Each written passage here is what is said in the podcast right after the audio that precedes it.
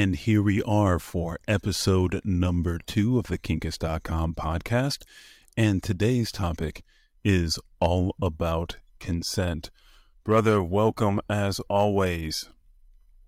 Thank you so much, Matthias. It's a pleasure to be here. You know how much I love hanging out with you and talking to these fine folks about all these wonderful things that we have to bring them.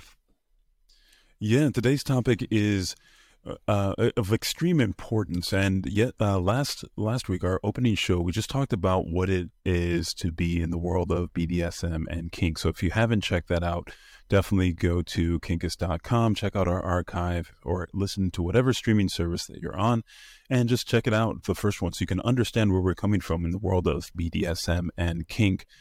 And today we're talking about consent and uh, just to give you an overview, we'll dive into some of the more technical definitions. And uh, my partner here, the real McCoy, has all that. So, but what I want to say is just a general concept overall is consent is a tool that initiates any activity. Without it, no activity is initiated. So if you, you think about it um, very simply as a key that starts a car. You don't start messing with the gears or trying to do anything to the vehicle without it starting. Otherwise, you cause damage. Like you don't just force things into gear or anything like that. You need to make sure that. Um, that the key is in the car that the key gives you the permission like once you have that key and it's turned on and you're ready to go you have that without that key the car goes nowhere nothing happens and that that to me is the simple mechanical way if you have it it works if you don't, it doesn't. You can try and do all these other things, but either you have it or you don't. Either it works or it doesn't. It's it's pretty straightforward and simple. But we're going to give you lots of examples to really understand in detail uh, consent and how that works. Absolutely, absolutely. I'm I'm I'm really excited about this topic. Um, I think that you know just a just a upfront trigger warning. This may be um, hard for some people to talk about or hear. They may have had some some past issues with consent, so I just wanted to give everybody an upfront trigger warning that we are talking about some subjects that could could bring upon um, some feelings. Um, so, just wanted to kind of talk about definitions of consent as a noun. It is permission for something to happen or agreement to do something. And as a verb, it is to give permission for something to happen or to do something. That's the basic definition of what consent means. But as Matthias mentioned, it's it's very much like a key to a car, and you can't turn on a car without the key, and you don't have permission to drive the car without the key. Um, so, if we if we look at in terms of consent as that key, then with with when you have the key, you're good to go. It it drives, it starts, it everything's fine but without that key, it doesn't work. Yeah, and, and another way to look at it is with that, with the key, you have the key, it's working fine, everything's fine. As soon as that key is gone, the car doesn't work.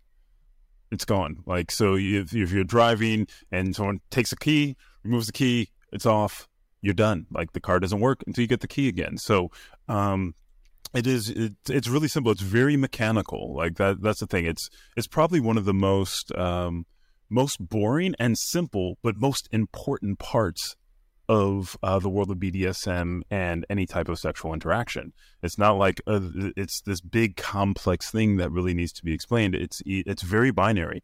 It's um it's on or off. So and you can get to on and you can get to off and, and there are ways to be able to get it, but it's either yes or no. And, and getting that clarity is of utmost importance in this world.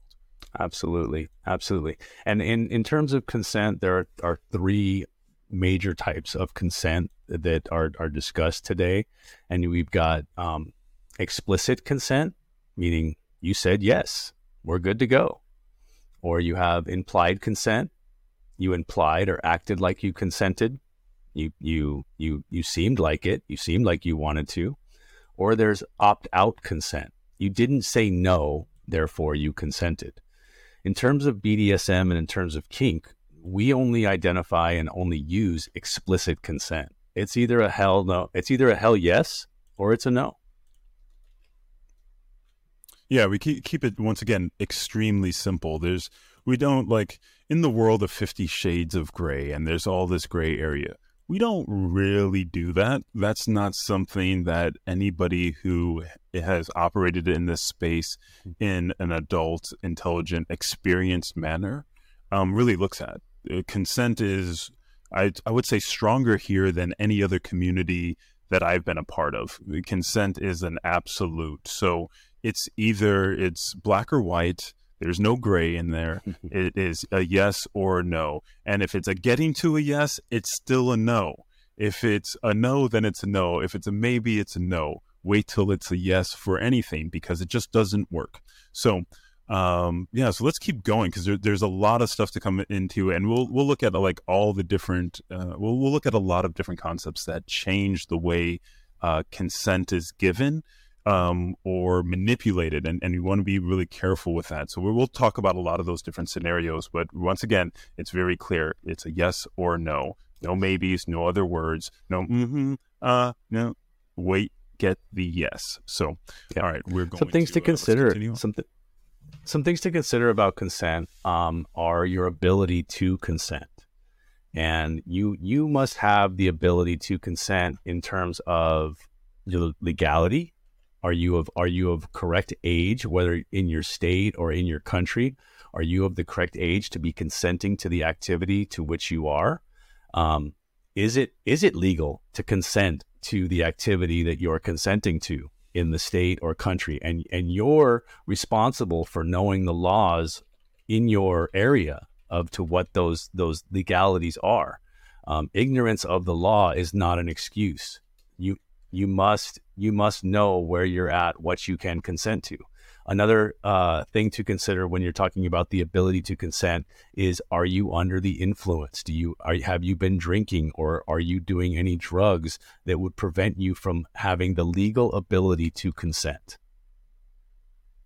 Yeah, and that's that's really a big one. And I think um, people you know, a lot of the times now, I mean, we're in some really just a crazy time. So like uh, uh, consent, coercion, manipulation, these like this stuff is is happening all the time. And you know, you you'll see contracts will be voided if somebody signed it under the influence of something. Absolutely. Right. You so you, you can lose.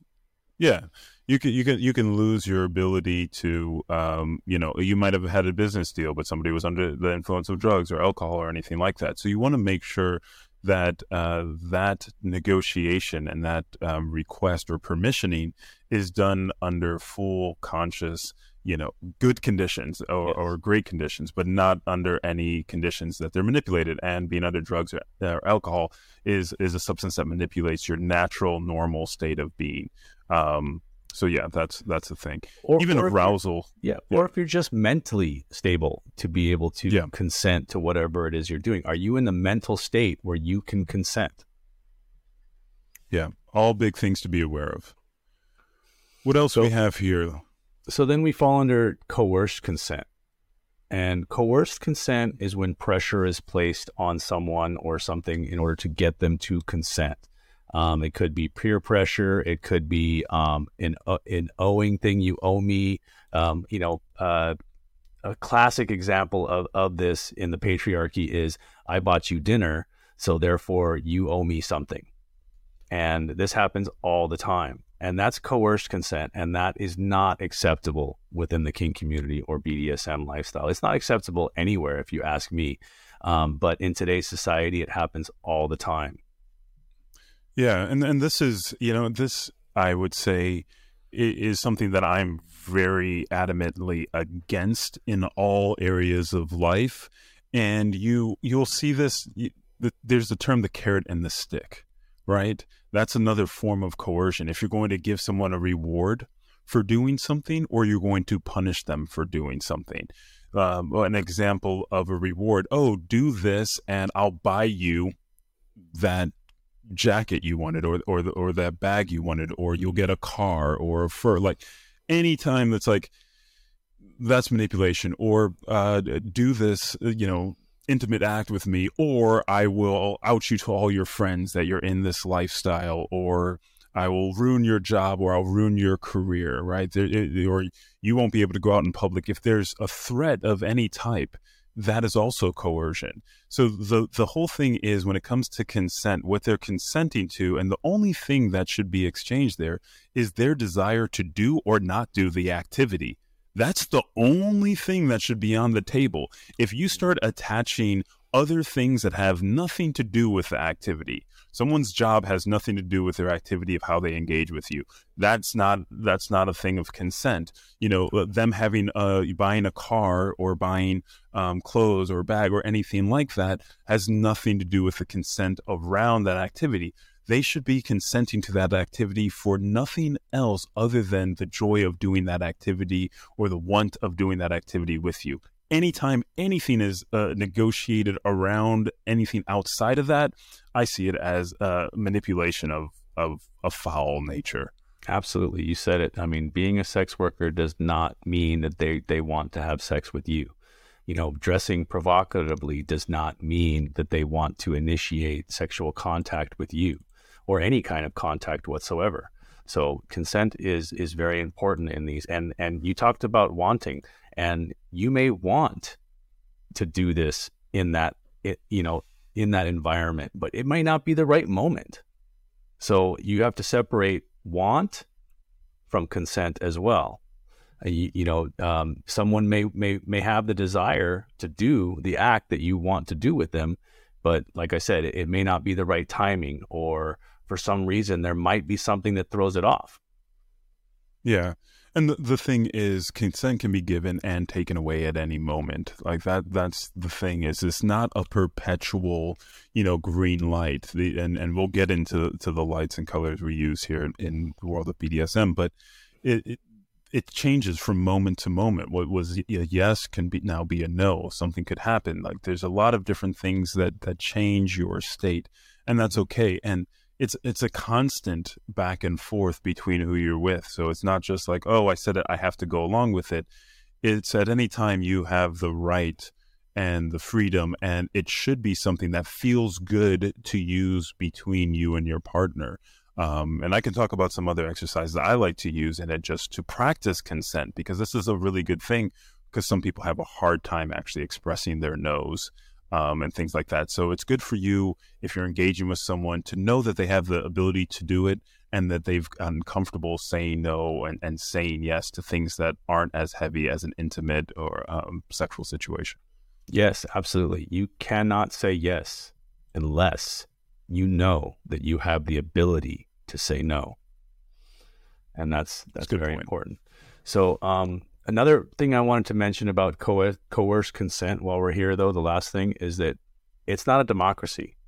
No multi- no set of multiple people can convince you to do an act or to do something that you don't want to. So this is this is all about you and what you want and what's best for you. It's not a, it's not a matter of multiple people telling you this is okay. Yeah, and, and peer pressure and and uh, to go off of that, that's once again that's an external circumstance that is not just between you and the person who's asking and requesting to uh, participate in any activity with you. So it should only be between you and the person who's looking to participate in activity with you, in which consent and that activity that's desired is being participated. Once again, if you attach anything other than the value of that experience that you're exchanging, now it becomes manipulation. Oh, well, our friend said, and this and that has nothing to do with anybody else. That once again, you attach something to it, manipulation, call it quits, try another day. Like it's no, there's no need to try and um, negotiate these things with external um, caveats the only reason to negotiate is for the thing itself, not for external validation from other people, not for job privileges, bonuses, um, access to other things, or punishment of anything being removed from you or restricted to you. It should only be about that thing and that thing alone, and that's it. Absolutely. So, some safety acronyms that we use most commonly within the kink community and within the BDSM community um, are RACK, Prick, and SSC. And these are all safety and and um, protection based acronyms. And RACK stands for Risk Aware or risk assessed or accepted consensual kink. And this represents the idea and understanding that you acknowledge the risk involved and you are aware and have agency of the intended play. Yeah, and I, I think that's a pretty thorough explanation, and I love that um, that you have agency. You know, you're aware and you have agency. It's not just something that's being surprised on you. You're aware of what's going on, and you have the the freedom to choose, and you do choose to engage in whatever it is that you're engaging in. Um, so yeah, so that's rack, and then he said prick. Yes, prick stands for personal responsibility in consensual kink, and this represents the idea and concept that everyone is responsible for themselves and providing their own consent. And that's that's where the aware or the agency comes in that you talked about earlier. But in this one, it's it's per- personal responsibility in consensual kink. So it's really, really focusing on the fact that you have a personal responsibility to be aware of your surroundings, be aware of your risk, and be aware of what what could potentially happen in order for you to consent to it. Yeah, I, I think that's a big one too. Is the personal responsibility is um, there's a lot of different roles in the world of BDSM and a lot of different games that can be played, but uh, consent is always your responsibility. Uh, the other person can participate in making sure that your uh, uh, consent is enthusiastic and absolutely clear, but at no time are they responsible for your consent. That is something that is strictly yours to be given and withdrawn. Um, it doesn't matter if you're a sub, doesn't matter if you're a slave, doesn't matter if you're a pet, doesn't matter if you're a pony, a, a, a clown. It doesn't matter. It doesn't matter the title, whatever it is. You are still a sovereign individual, and consent is yours. 100% of the time. Um, and don't let anyone try and convince you or coerce you or manipulate you otherwise because of punishment, this, that, the other. Um, there, there are even games of consensual non-consent, but then there's still consent. there's still a consent yes. in that. There, there's, there's still, still that. So, and that's a whole different conversation. But once again, personal responsibility, consent is yours. It cannot be taken away from you. Absolutely, absolutely. And then we have SSC, which is safe, sane, and consensual and I, you know, a lot of people like this one, and it's it's just really easy, and it's it's just, but it's it doesn't cover the responsibility part of it. So I think that's why uh, rack is probably the most common used within the BDSM and kink community because it it talks about the risk awareness. Yeah, the the safe, sane, and consensual is kind of like a broad stroke. Um, like, okay, we're doing something. Is it safe? there's a little bit of risk involved with any intimate act. So, you know, you're aware of that and you're, you're working with that. Um, sane is, well, that's just crazy by anybody's standards. you know, that's just, that's just, that's just crazy, like by anybody's standards, because that usually falls in, it's not safe and thus for it's, uh, not sane.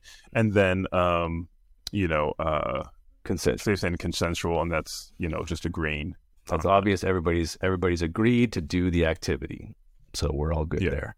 Um, some of the differences between security and safety that should be mentioned, though, um, are safety comes from measures and boundaries we put in place to protect ourselves. And security is the feeling of protection we get when we assume we have applied enough safety measures. So you can sometimes get complacent in your rack assessment and in if you're with someone that you're more comfortable with and that they've they've taken care of all the things before in the past so so you get kind of complacent in your in your um your risk assessment and that's where you can get things muddled between security and safety. Yeah. So it's very it's very important to stay up to date on your risk awareness and to check in constantly on on what could possibly happen and and and to make sure that you've protected yourself against that because ultimately dom whatever it is it is your responsibility personally to protect yourself even if you are negotiated under the protection of someone else yeah, i think we can get going i think you did a, a great job on that Thanks. one and then um, so, what are some ways that we can maintain objective risk awareness in our kink practices? Number one, don't be complacent in your practices, just like I said. Number two, be adaptable to your surroundings. and unique circumstances. So be flexible, you know, be be aware and not every time you're in the same situation is it going to be a consent.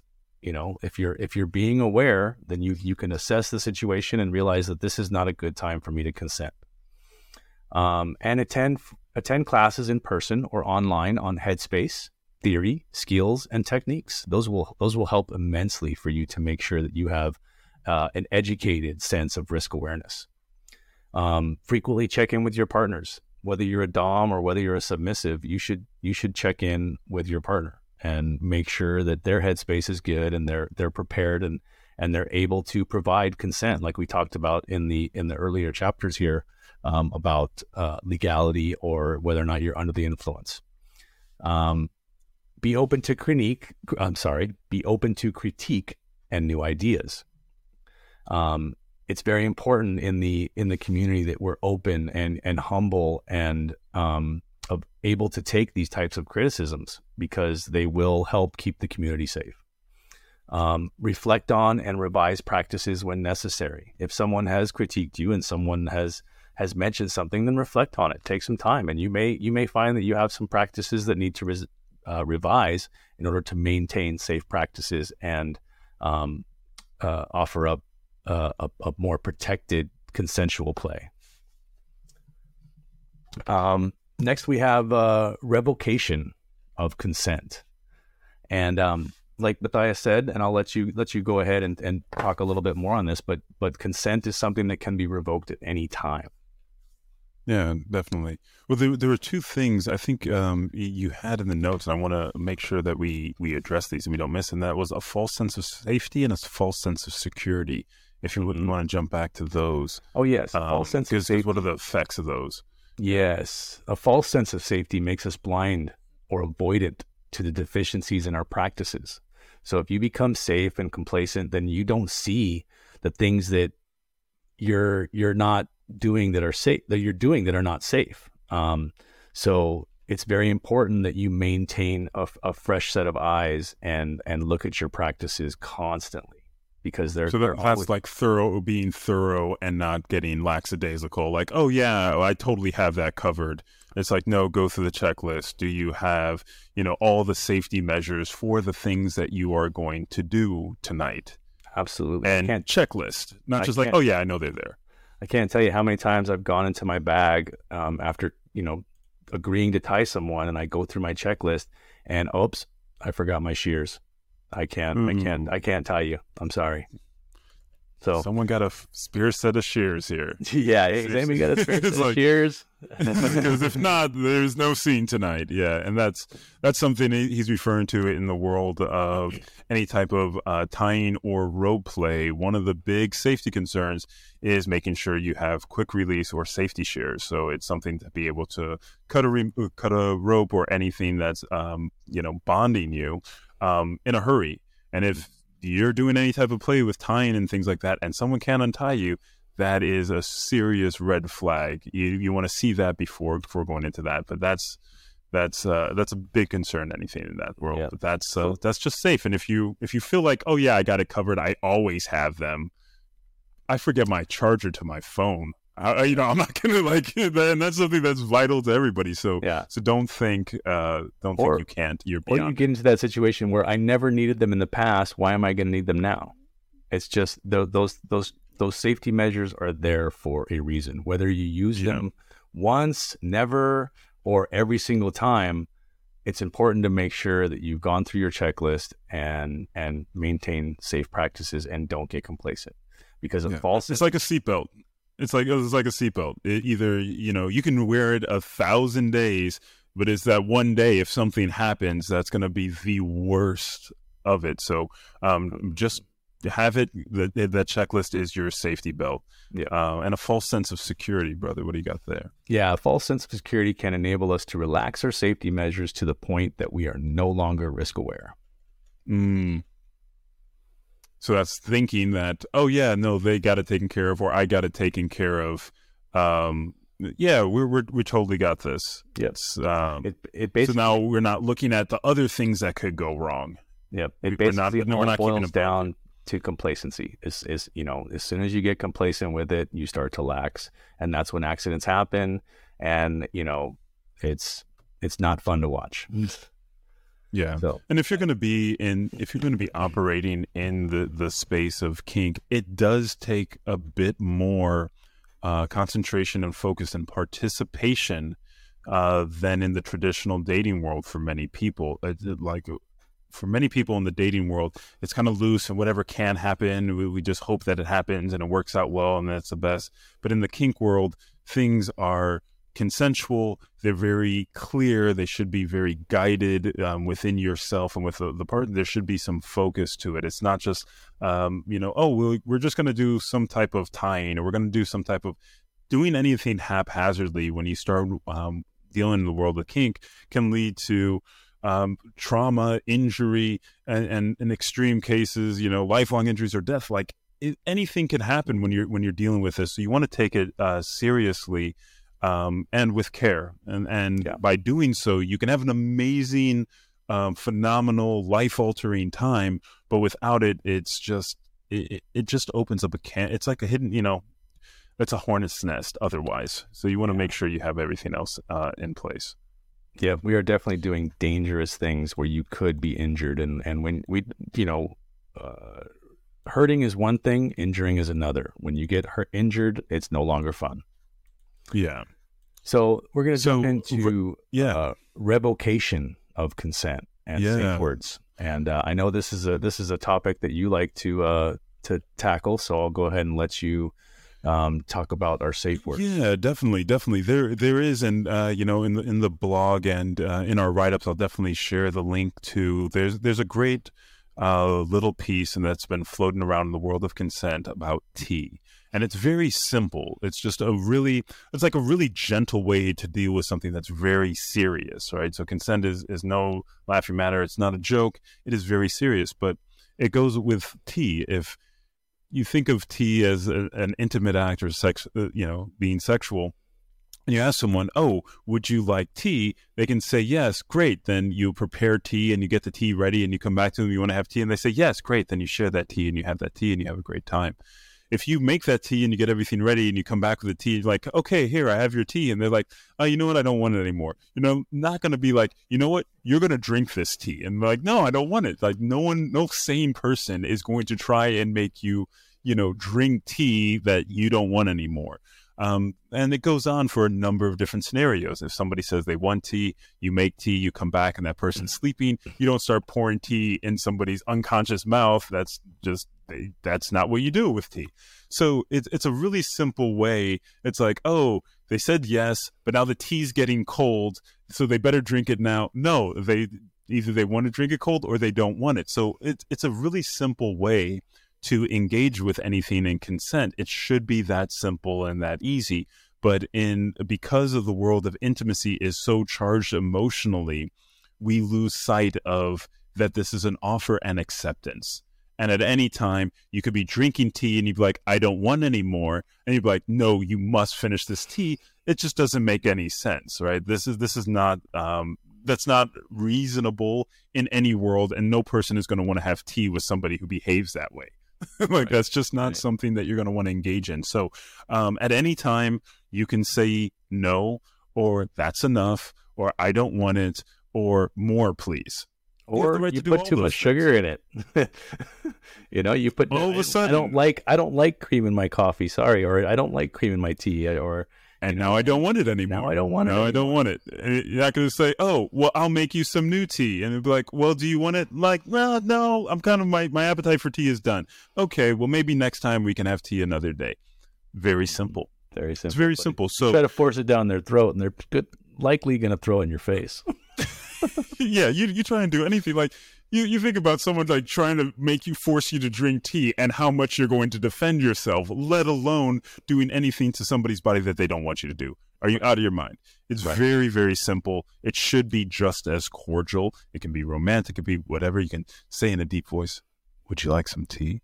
Right. Hey, it, that might get you some tea. That might be like, "Hey, I'm interested in tea now." Uh, but maybe not. And then you're like, okay. I can't say this enough. The best way to deal with rejection is to not have expectations when you go into it. Um, as a as a masculine male or as a as a as a, a, a male figure, it's so easy for us to forget that all we have to deal with is the fear of rejection. But women on a day to day basis have to fear getting killed in a in a yeah, relationship. greater violence. Yeah. Yes, threats of greater violence. So it's it's very important for us as masculine males to take the lead and not have these expectations and go ahead and, and verbalize the um, the conversation and get it out there so that they know that you're a safe guy that is going to respect them and allow them to have their voice, whether it's no or not. Yeah, and, and this is where I say, you know, exercises in the withdrawal of consent. You know, at, at this point, uh, you should have some type of rapport and relationship built up with the person to be able to even uh, you know ask for consent in in the way of um, you know anything intimate right? So you you should be at that level. And if you're at that level i encourage everyone to play play the game of oh just say no like make crazy offers just have them say yes and no back and forth play a game just so they can get comfortable saying no to you and for you to get used to hearing it in a comfortable environment where it doesn't really change anything, right? All it is is mm-hmm. offer and acceptance or offer and rejection of that offer. It's not a rejection of you, it's the rejection of an offer. Like you are a valid human being for who you are, but your offer didn't really land. I mean, comedians have jokes that don't land and people went there trying to laugh. Mm-hmm. Like, so if you think about how much work they went into it and they think it's going to hit and it doesn't hit, and then it's like, oh, well, the audience rejected me. No, it's not really personal. Maybe not that time. Maybe a different audience at a different time, and you know that really lands. So, um, you know, to lighten up with it and play games where you can say, "Hey, do you want to eat this brick tonight?" Like, no, I don't want to do that. Just like get used to. It's just ridiculous things, so you can get used to um, just engaging without consequence. Yes, you would. Okay, let's figure out how to eat that brick. Yeah, like, setting boundaries. Okay. Very, very important in BDSM is knowing how to set boundaries. So, um, but some of the the uh, more common safe words that are used, besides you know pineapple, I've I've heard you know people use pineapple or apple or or things like that. These are what, what made that popular. I, I I think it, was, just having having a safe word that you wouldn't normally hear in a sexual An environment. Yeah, and so that's what was a was. movie. So, so, people, oh yeah, there there's definitely been movies with of, pineapple, yeah, with pineapple as as the safe word. But I think it's just something that you would like wouldn't hear in the bedroom normally. So you know, somebody yells out pineapple, you know, hey, that's their safe word. It's time to stop whatever the activity is. But um, safe words generally in the BDSM community, so that everybody can remember them. You know, we use basically the traffic light system. And so, would you like to go ahead and explain? Yeah, yeah, and I can I can definitely go through that. So, if you guys all remember from traffic school, you have three traffic lights. They're pretty universal everywhere you go. Some places there's just green and red, and many places there's green, yellow, red. So green means everything is good. You can keep going the way that you're going, however you're uh, flowing with that. You can, you know, speed up. You can go easy, whatever the case may be. Yellow means that um, you know it's getting close to a stop. It's going towards red and red means stop. So if you're at a yellow you just know like okay you could keep coasting and you might be able to make it but know that it's getting close to red. So if you keep going it's going to go to red. So you need to make sure that you are um, you know within that safe zone and you're not um, you're not going on beyond that because you know it's going to turn red if you keep going. So, um, and then sometimes, red. Sometimes yeah, yellow. Sometimes yellow can also mean um, that particular technique or that particular item activity that you're doing is not something that I'm liking right now. So it's important on a yellow when a yellow is called just to check in and and ask why the yellow was called. Yeah. So so that that's the thing is it's definitely yellow is a great time to check in. Um, but it, it it's not a red, but a red is always a red. like red is immediate stop. There's no, well, I can just, you know, kind of coast on a little bit more. No, now you're in an intersection and it's dangerous. Like red is an immediate stop. There is no room for, like, oh, I can do anything else. No, you just actually stop. You can slow gently to a stop if it's something that is dangerous if you stop too abruptly or anything, but you are making a direct you know progression to a stop in which the person that you're interacting with is aware and feels your stop. And you you you've negotiated this before but you are stopping very clearly. Yes immediately going to um, stopping of all play and going into check-in and aftercare um, usually negotiated aftercare but if you eh, you know if, if there hasn't been negotiated aftercare then it's an immediate check-in and, and finding out what their preferred aftercare is yeah. And what else we got here, brother? Let's see. So we've got negotiating uh, consent for play um, and using safe words. Let's go to. Um, I got a couple comments about safe words. First of all, anyone in a scene can use a safe word. It doesn't oh, have oh, yeah. to be a submissive. It doesn't have to be a bottom, um, a pet, anything like that. A dom, um, a, a handler um, an owner, anybody can use a safe word. I, have I've safe worded out of scenes many many times because I felt it just wasn't working. Um, whatever I was doing wasn't working for her, or it just wasn't working for me. Maybe I just wasn't feeling whatever it was that I was doing. So I'll safe it out of a scene and let the let the bottom know I'm I'm safe wording out. Sorry, it's time to quit. And I've I've had you know them uh, obviously uh, dismayed about that at times, but you know they understand just like they should, and and and that's the way we as as as masculine males should accept that same way um, when someone is called a safe word or revocation of consent is is taken away. Um, the other thing is using a safe word is not the goal, and you should not push someone in order for them to safe word. Um, and there's no shame ever in calling a safe word you know you shouldn't push yourself to not safe word that's how injuries happen um, and you'll just it's it's not sane play anymore so yeah um, that's that's all I have to say about safe words, and then uh, we're moving yeah, on. No, I, I, can I can chi- chime in a little bit about that oh, too, because it, in in the role of, and this is something that I I would like to see um, more DOMs have the I guess, awareness and the connection with the sub to be able to safe word out when the sub is going through something where they're not able to do it themselves, but because they're either in subspace, maybe some trauma is coming up or something else, that you have as good of a connection if if you've developed that relationship, if it's an ongoing relationship, where you know that you know what, it's better to go ahead and safe word out and stop the scene now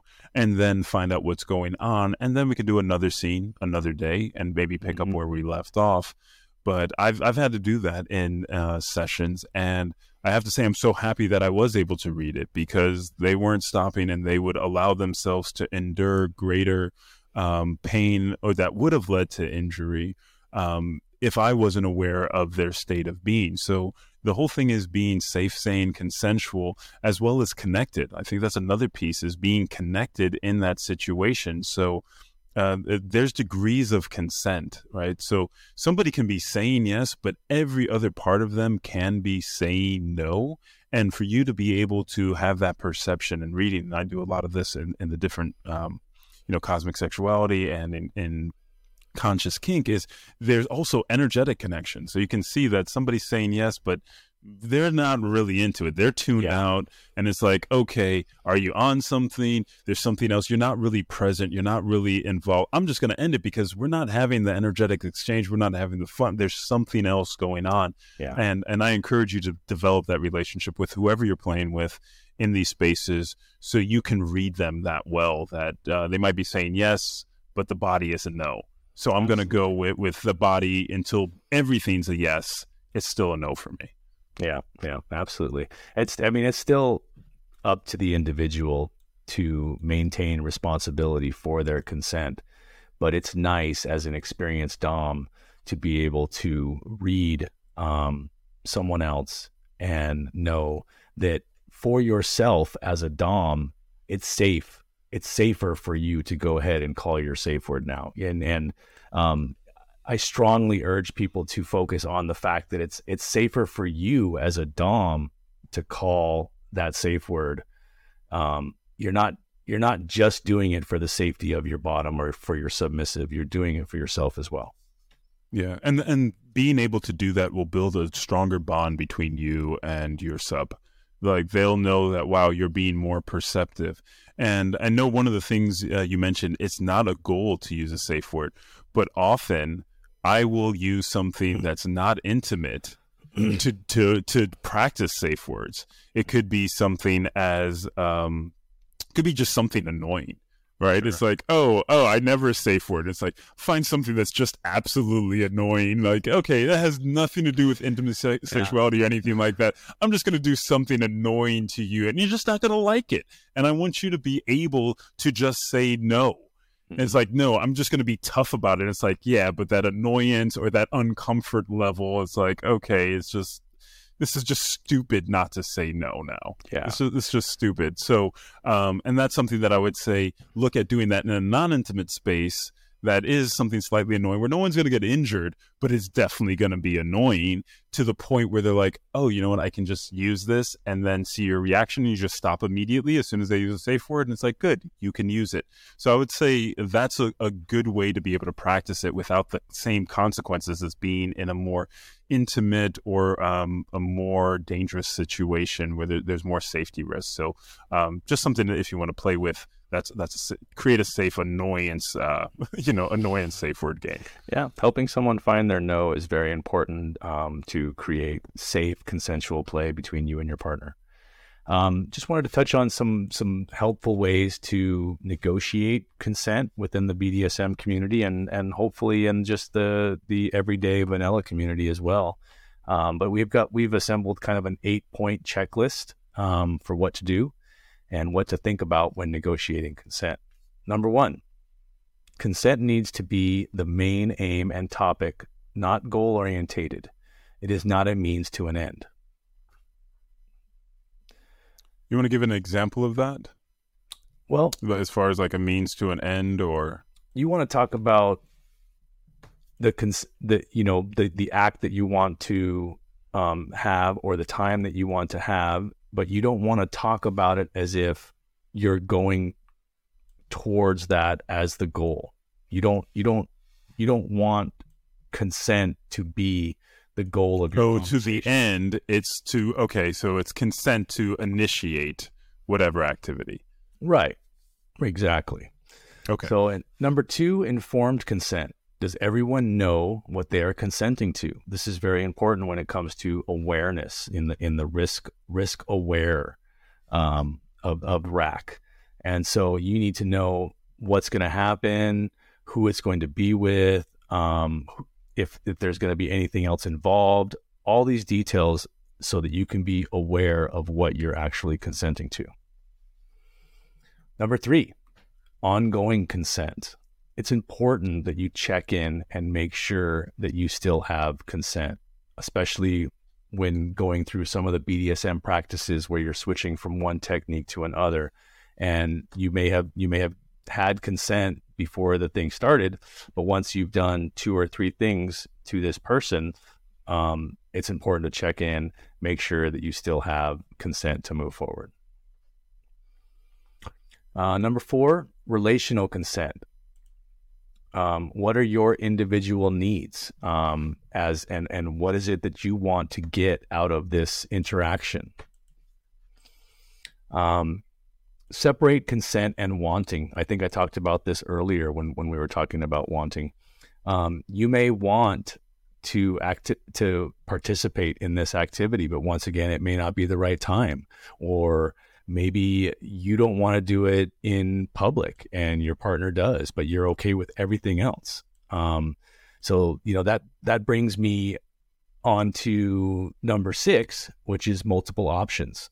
Um, you can compromise and you can meet somewhere in the middle. Like, like I said, if there's, if there's just one little thing that's preventing you from from being able to achieve negotiated consent then you know be open and and be flexible Um, number seven is power awareness.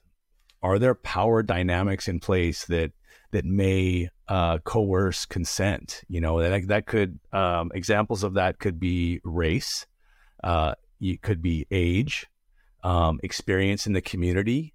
Um, these can all play a factor in considering whether the person is is giving you full blown consent or or coerced consent. And uh, finally, number eight is accountability. Are all parties willing to accept responsibility and accountability for their actions? Um, if you have pretty much nailed all eight of these things and work through them in your negotiation, then I would say you have a pretty good basis uh, for your your consensual play. Um, just uh, final and closing, um, you want to go ahead and and uh, uh, close us out? Yeah, well, I think that one of the things too is like you only mentioned a couple things as far as um, you know the power dynamic, but mm-hmm. all like anything can be looked at as power dynamic. It could be uh, we have race, age. Um, it could be um, position at uh, work, profession, um, anything that can be used as leverage, even gender. You know, um, the, the fact that you're a woman, you have, you know, a certain way that you're seen in community, or transgender, or gay, or mm-hmm. all everything, you know, could be used as a tool of coercion and power. So that's something you want to just go around and kind of neutralize all those things, so you're you're at a level playing field with what you're consenting to and where that consent is given from. That you're at a neutral playing ground. That you guys feel you're on the same level as you as you um, as you offer and accept consent in that space.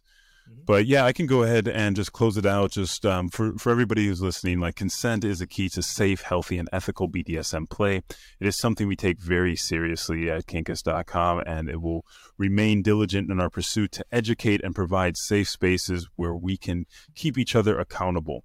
This is the mission of Kinkus uh, to learn more about our community, join us on kinkist.com and sign up for a membership once we get that rolling. But definitely join us here on every one of our podcasts. We love having you here. If you do have questions as well, we're going to start opening it up. So we'll have callers, we'll have chats and all that. But for now, go back and review everything that we had in consent. And, uh, brother, is there anything else you want to um, share before we hit the road? You know, I just can't wait to show you guys what we got coming and and I really appreciate you guys tuning in and listening to what we have to say. Um, we don't uh, we don't we don't always you know talk from the heart like this, but this was a very um, uh, important uh, message for us to get out, and I'm really proud to bring it to you today. Yeah, not as many jokes, but hopefully you're absolutely clear because this is the key that unlocks the vehicle of all types of play and all types of fun activity in the world of BDSM. Without it, you can't do anything in this space, but with it, literally, the sky is the limit. Thanks so much, and we will see you on the next episode.